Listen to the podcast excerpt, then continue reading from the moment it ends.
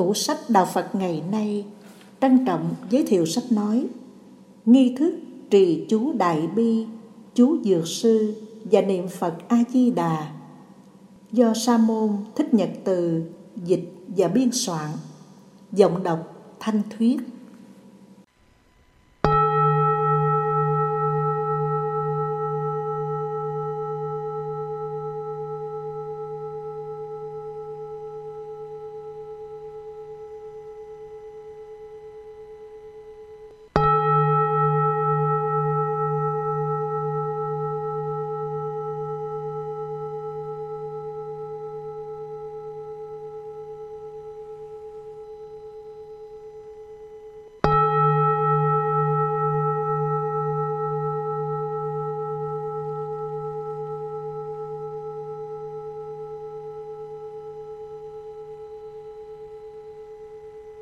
Lời tựa Quyển nghi thức này là tuyển tập 3 nghi thức thông dụng mà các hành giả mật tông và tịnh độ tông tại Việt Nam thường hành trì.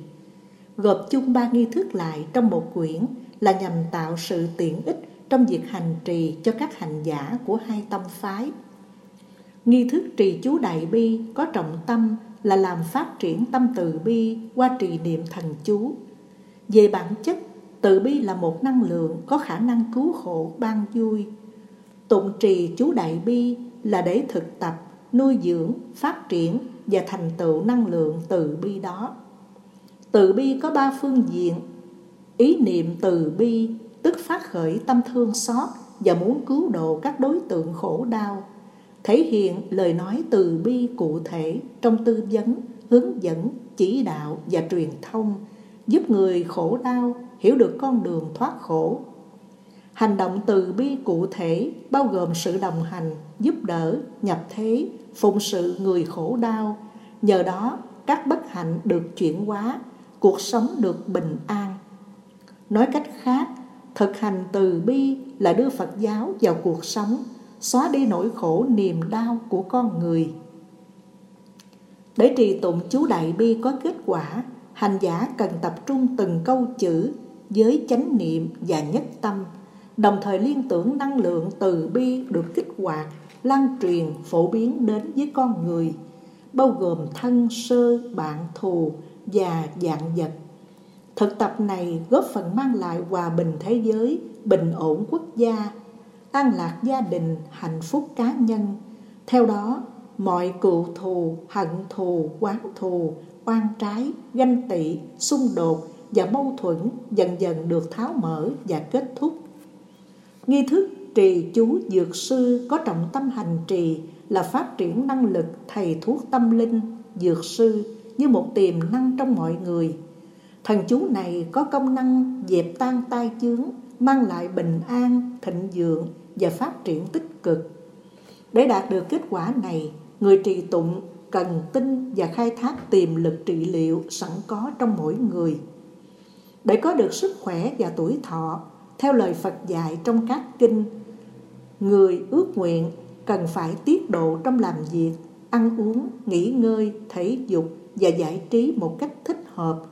Đồng thời chấm dứt nghiệp sát, nuôi lớn lòng từ bi, phóng sanh thả vật, bảo vệ môi trường và chăm sóc sự sống qua các hành động từ thiện trực tiếp cho con người. Ngoài khổ đau của thân con người còn khổ tâm mà gốc rễ là tham lam, sân hận, si mê và chấp thủ. Qua biểu tượng của Phật Dược Sư, dược chất tâm linh cần sử dụng để chuyển hóa các khổ đau ở tâm. Người hành trì cần lưu ý, thực tập bát chánh đạo, kết thúc bất hạnh, nuôi lớn hạnh phúc, tinh tấn ba la mật trong các nỗ lực xóa ác, hành thiện. Không chấp cái tôi, vượt qua bốn phương diện ngã si, ngã kiến, ngã mạng, ngã ái để tâm không bị thương tổn trước nghịch cảnh, lời thị phi và hành vi sai trái của người xấu, không xem mình là nạn nhân của khổ đau, không hận thù tác nhân đã tạo ra khổ đau, không ký ức về khổ đau, hãy để khổ đau trôi qua nhanh chóng. Thực tập thiền, niệm Phật, tụng kinh, trì chú, bái sám với chánh niệm để vượt qua khổ đau. các thực tập vừa nêu có khả năng biến các hành giả thành các thầy thuốc tâm linh cho mình, người thân và cộng đồng. Nghi thức niệm Phật A-di-đà có trọng tâm thực tập là nhất tâm bất loạn. Theo Kinh A-di-đà, để đạt được mục tiêu này, người niệm Phật cần thực tập bốn điều cốt yếu sau đây. Tăng trưởng căn lành lớn, đại thiện căn, tức nỗ lực chuyển hóa tham ái, sân hận, si mê, chấp thủ vốn là những điều kiện để trở thành thánh nhân. Tu dưỡng công đức lớn, đại phúc đức, tức tham gia các loại hình từ thiện, không từ bỏ cơ hội làm phúc, nhập thế phụng sự chúng sanh, tạo nhân duyên tốt lớn, đại nhân duyên, tức thiết lập môi trường thuận lợi, xây dựng đạo tràng, thỉnh chuyển pháp luân để mọi người hiểu đúng chánh đạo, thực hành chánh đạo, xây dựng tịnh độ hiện tiền, tức xem các dữ liệu ở ta bà đều là nhân duyên tốt để thực tập Phật Pháp, chẳng hạn như quan niệm các hiện tượng gió thoảng, mây bay, suối chảy, thông reo, chim hót đều là pháp âm tứ diệu đế, bát chánh đạo, bảy bồ đề phần.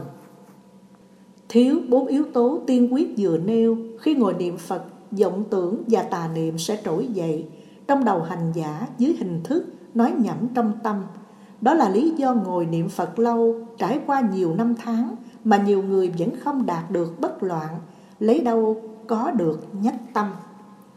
Cốt lõi của niệm Phật là thể đạt chánh niệm, tâm trở về trạng thái chân không, không dướng kẹt vào sắc, thanh, hương, vị, xúc, pháp, quá khứ, hiện tại, vị lai, không dướng kẹt vào cảm xúc, thái độ và hành vi ứng xử. Do vậy, khi niệm Phật, người niệm không nên để sự cầu nguyện can thiệp vào sự trì niệm.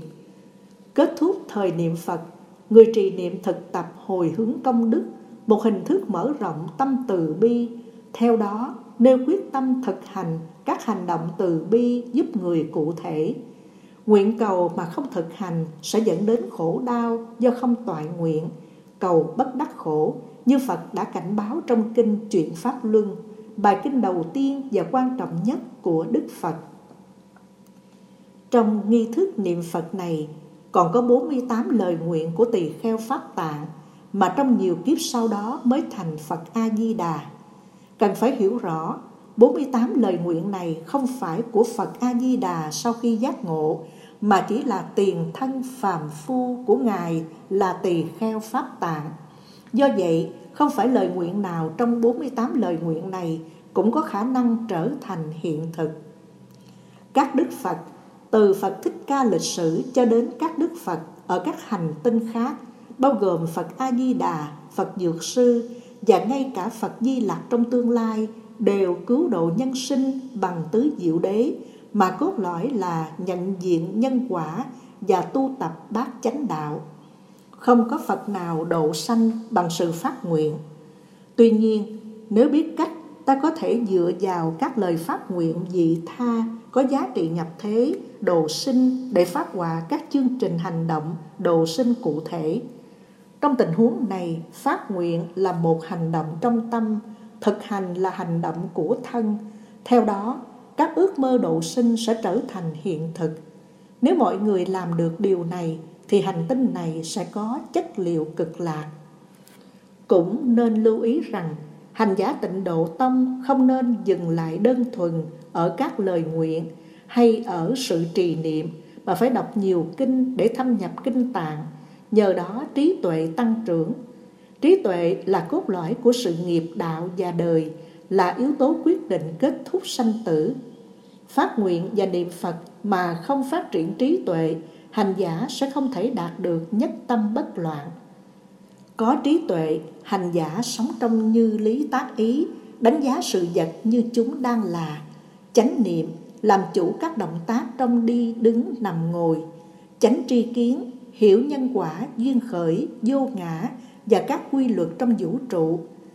Niệm Phật để được nhất tâm bất loạn, hành giả cần thể đạt như lý tác ý, chánh niệm, chánh tri kiến, Nói cách khác, rời bỏ các yếu tố hình thành trí tuệ, người niệm Phật không thể đạt được nhất tâm bất loạn. Cốt lõi của trì chú và niệm Phật cũng giống như thiền định, là thể đạt chánh niệm. Chánh niệm là một phần tám của bát chánh đạo. Bát chánh đạo là một phần tư của tứ diệu đế. Tứ diệu đế là con đường tâm linh, một khám phá có giá trị nhất của Phật Thích Ca. Người tu mật tông và tịnh độ tông cần lưu ý điều này để không bị ngộ nhận niệm Phật thành Phật hay trì chú thành Phật. Bát chánh đạo là con đường duy nhất giúp người phàm thành chân nhân, giúp chân nhân thành thánh nhân. A-la-hán gồm thanh văn, duyên giác, độc giác, giúp thánh nhân thành Bồ Tát, giúp Bồ Tát thành Phật. Niệm Phật trì chú đúng cách sẽ giúp hành giả thành tựu chánh niệm, yếu tố dẫn đến chánh thiền định.